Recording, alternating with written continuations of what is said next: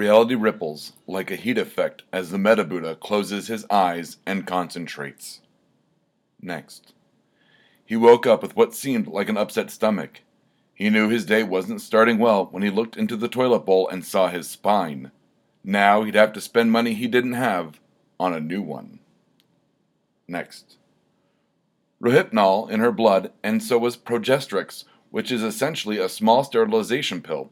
The drug is now being used by rapists at parties to rape and sterilize their victims. Progesterex is available to vets to sterilize large animals. Rumor has it that Progesterex is being used together with Rohypnol, the date rape drug. As with Rohypnol, all they have to do is drop it into the girl's drink. The girl can't remember a thing the next morning of all that had taken place the night before. Progesterex, which dissolves in drinks just as easily, is such that the victim doesn't conceive from the rape, and the rapist needn't worry about having a paternity test identifying him months later. Next. The point man is a bit of a bastard that just wants his past to stay behind him.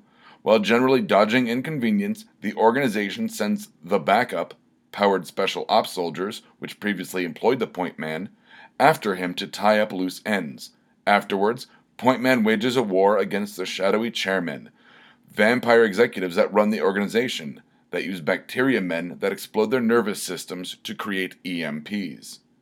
Yet again, Point Man must stop penguins, pissed off with humanity for global warming, who defrost Arctic dinosaurs to destroy all humans. Then, a story with ninjas in it. Next. I'd get drunk quicker if I wasn't a goddamn superhuman. Fucking cellular regeneration keeps the kidneys and the liver working just fine, makes getting wasted damn near impossible. The whiskey stokes a warm fire in my belly, and the beer puts it out cold. Seven rounds of shots, and I can still drive. My buddies are propping up the bar, or under it. Later on, I'll head home, in a straight line, and watch late night TV. It'll be flipping between old cartoons and new infomercials. This is my life. Everyone dreams of being a superhero. No one counts on the inability to thwart a bank robbery or the utter lack of costumed supervillains. My costume, oh so carefully hand sewn, is tattered and moth eaten in the closet. I was supposed to be pinnacle. I was supposed to be a hero. Now I just try to get drunk. It was the next night that I saw it on TV. I was at the highly reputable gentlemen's club, the Oral Office, watching the LA New England game. I had 50 bucks on LA. A newscast interrupted and said some nut calling himself the Phage was holding City Hall ransom. Next. As a battered Spider Man in a black and red costume swings through the skeletal remains of a large metropolitan city, his spider sense goes off wildly. He hides in the remains of a building as broken down as a broken down sentinel marches uh, using a beaten Carnage as an eye patch. Carnage calls to him to help. As Spidey carefully dodges the robot's range of sight and weakened sensors, Carnage tries to bond to Spider Man for a healthy body. As the symbiote weakly crawls over Spidey's arm, it seems that the costumes merge. He quietly whispers, To take all of it. Unbeknownst to Carnage, Spider Man is unloading the guilt and pain this world has dealt him. He breaks contact, and Carnage realizes what happened. Carnage reveals what happened verbally and tries to attack Spider Man. As Carnage breaks free, Spidey slaps him down and says thanks. Spider Man swings away. He cu- we cut to a low tech shield installation. A cracked video screen shows the Carnage Spider Man fight. A shadowed leader says, We'll send him. We cut to hours later as Spider Man wanders down his destroyed childhood street. Spidey is wildly screaming about taking all of them down. As un- an unconscious Carnage gets thrown to his feet. You? We pan up to an aged Wolverine. Wolverine explains that no man can escape his past, or should. Spidey relents and gets his memories back from Carnage. As the transfer completes itself, Spidey Spidey's spider sense goes off. He ducks and Wolverine gets hit by a large robotic hand, far too neat and cruel to be the Sentinel from before. Wolverine pulls himself out of a brick wall. You knew I'd be okay. Can't say the same for him. We see Carnage, or the puddle that used to be, from under some fresh rubble. Both heroes look up at the moonlight silhouette on the robot's head. Doom? One of them utters. You should be so lucky, utters the figure. The wizard, in amazing battle armor, floats down, but still over, the street. Several metal orbs, no bigger than a baseball, orbit him. That was selections from Doug's Idea Dump. I'm Doug, and this is Mr. Right. This is the episode I've talked about, I think, a couple weeks back about starting your idea dump. Now, let me start at the very beginning. Sort of. This is one of those stories that I'll start in the middle and then go back to the uh, beginning, flashback. You know what? It'll make sense once we all get through it. It was my sophomore year of college, uh, maybe even junior year, and I had uh, a teacher. When you're an English major and you start getting into your majors courses, you come up with a lot of the same kids and a lot of the same teachers. And instead of having page minimums, you have page maximums to teach you word economy, which is fantastic and will probably get talked about much later in Mr. Wright. The teacher would go, Okay, today's Monday. I want a fully formed story when we see you on Wednesday. Go forth and write. And would dismiss us. And I had a few friends and uh, fellow students who were like, "Oh my god, I have to come up with an idea. I have to come up with like a fully formed thing. Oh my god, oh my god! Like if I just had like the kernel or a nugget of something, I could just work." And I went, "I have an entire file on my computer that's just ideas." And they looked at me as if I was trying to describe yellow to a dog. And basically, the idea dump. That's what I call my file. You can call it whatever you'd like. Uh, brain babies writing spores, half formed abortions, whatever you want to call it. That last one was a little dark, and I'm sorry, but there was actually a, a file on my computer called Premature Births that's uh, fully formed ideas that I just never did anything with. But I started the idea dump after talking to a fellow writer, Warren Ellis, and he had talked about how he had finally kind of digitized um, all of his notebooks, all of his moleskins into TextEdit, Microsoft Word, what have you. Um, and it got me thinking that I would that's what I would do. I would just dump all of these ideas into a file, keep them. Um, if they don't fit, if they do fit, if datum A fits into datum B, and sometimes if datum A fits into datum E, uh, then I would have those datums. So I'm gonna kind of go through each piece I just read and explain why it's there, um, what the purpose is, this is going to be similar uh, thematically to the episode called Puzzle Pieces, where I read, oof, they were called the MySpace pieces. It was Timelessness and The Man with the Ugly Face. Two things that didn't fit in. They didn't end up in my idea dump because they were technically fully formed. Um, the idea dump is where I put character names, straight dialogue, things from my dreams, um, I'm a huge fan of writing down what I dream. I've got a notebook by my bed in case I dream something and it's amazing and I I do not trust myself and nor should you uh, trust yourself that when you go, "Oh, that was really cool." Remember that. Remember that. Remember that because when you wake up, 9 times out of 10, you can't remember it. Um, there is that 1 out of 10, but that's that's only 10%. And how many nights do you go to bed? Every night? How many have you had in your entire life? What is 10% of that? It's insubstantial, assuming you've had a medium life. I mean, if you're like a four year old, then who gives a shit? But I'm a big fan of keeping the idea dump. Like I said, it's characters, uh, stray lines of dialogue, an inciting event. It could be an image. So reality ripples like the heat effect off a of Metabuddha while he flexes. Yeah. That was, I was reading a lot of Grant Morrison and I started writing stuff like that. And it was something that was just a really neat visual. And then I ended up using it in not only my senior year thesis for fiction, which was the third act of a comic book I was writing, but obviously I used it for the comic book I was writing, which was called Time Capsule Hand Grenade it worked out. Once again, datum A didn't fit datum B, but it went to datum E years down the road.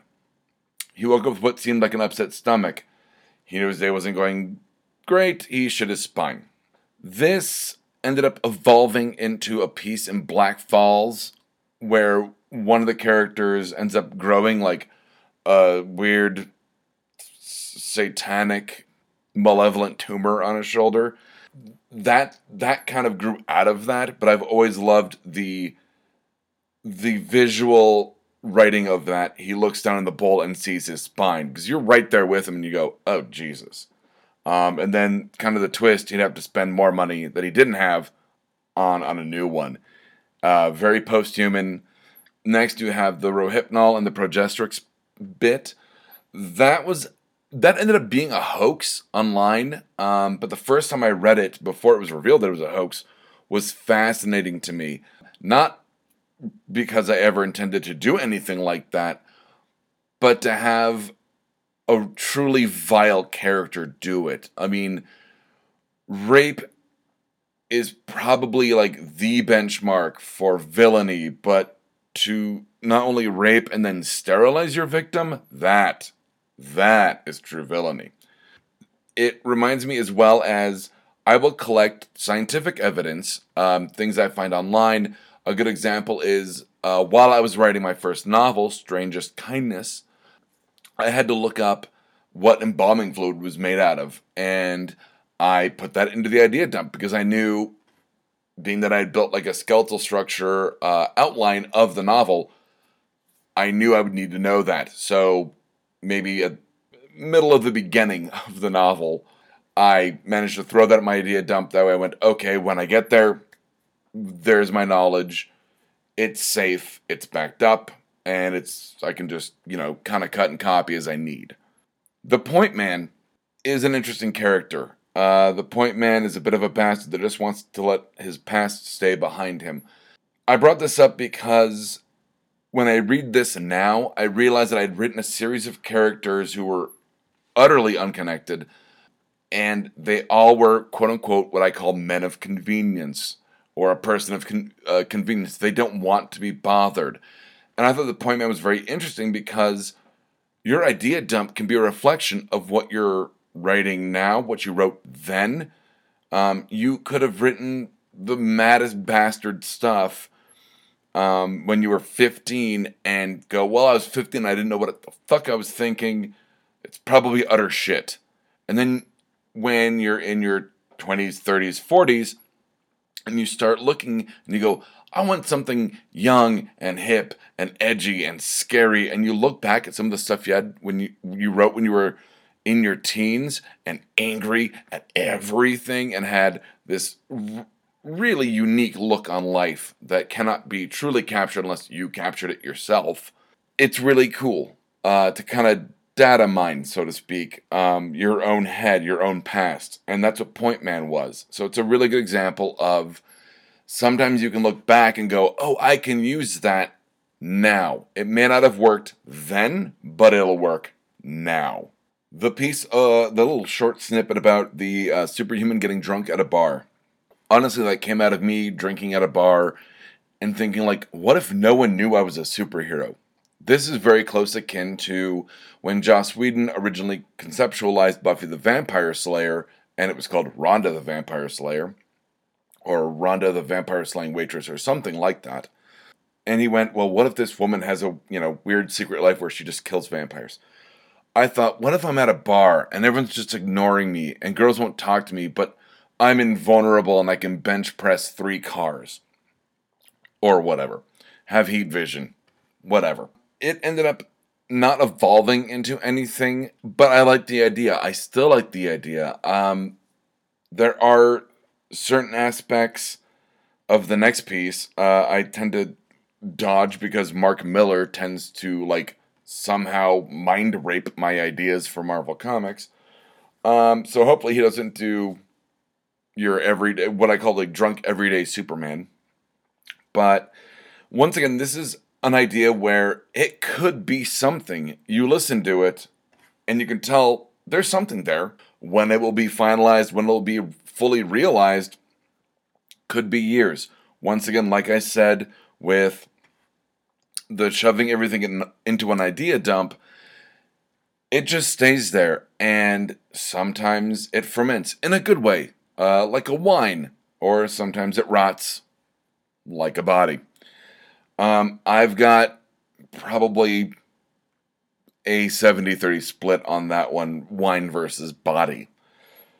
What an odd, odd metaphor, Doug. But once again, it's just something that I thought was so fucking cool, and I was like, I'm just gonna shove this into the idea dump, and when I get to it, I'll get to it. Or once again, maybe I'll need that character to come into something I'm writing now. Maybe it didn't work then. This is a reoccurring uh, theme, like I said with the sister episode, Puzzle Pieces. The last piece I read uh, obviously had copyrighted characters. It had Spider Man, it had Wolverine, it had Carnage. Uh, there's a note that Carnage could have been played by Toxin, uh, who I don't know if that's a character anymore. Um, the Wizard, Doctor Doom. Even though the idea dump is, you would imagine, meant for original ideas, things I think of in my dreams, things I think of on a daily basis, character names that are wholly original. Sometimes I have ideas about pre existing properties. I had originally put in my pitch to Marvel for Moon Knight. Yes, that happened. Uh, it was one of the best rejection letters I ever got back. Uh, they ended up going with Reginald Hudlin. Can't blame them. Though a critical success, not a commercial success. So, nah. Um, it did border on the everyday Superman idea. My idea for Moon Knight was that a convenience store clerk gets tapped on the shoulder by uh, Khonshu, the moon god, uh, to become the new Moon Knight. Which, once again, like Point Man and the Men of Convenience, like Dante Kindness, the Point Man, uh, there's a character named uh, Jason Calendar that I thought of who had a, a 12 part novel series that will be my grand opus if I ever get off my ass and write it. We're just men of convenience. They just want to be left alone. And for a while there, I was writing really everyday superheroes. It's people in everyday situations. They don't need to be orphaned billionaires or. Well, I guess Iron Man's an orphan. I mean, his parents are dead technically, but you know what I mean? Like a grown up, not orphan billionaire playboy with a suit of armor, um, I was writing kind of very street level people, uh, much like the drunk everyday Superman or the Moon Knight that worked at a 7-Eleven, or whatever the Marvel equivalent would that that would be to not get sued.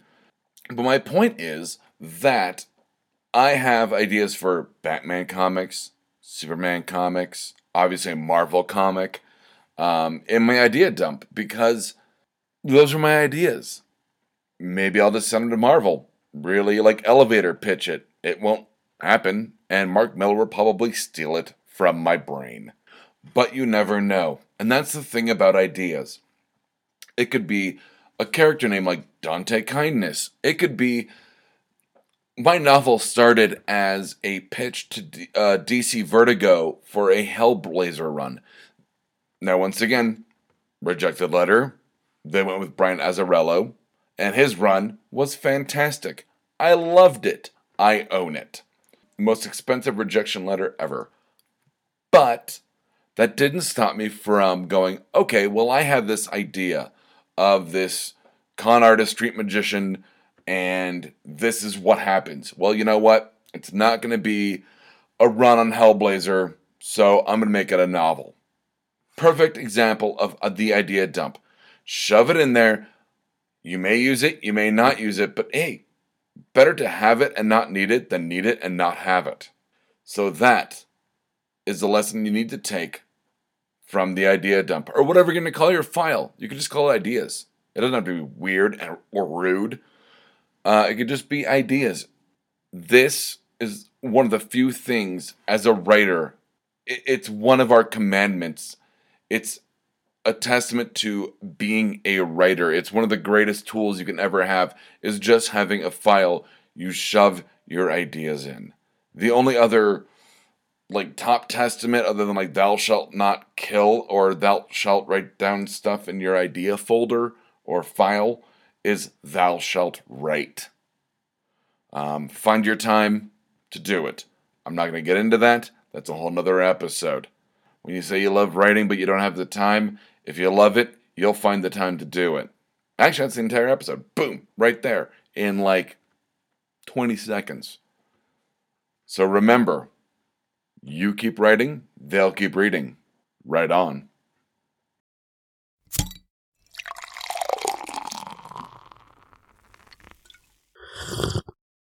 Oh, yeah. This has been a Blood Alcohol Content Network production. For more information, visit www.bacnpodcast.com. Your home for almost bacon and banjo!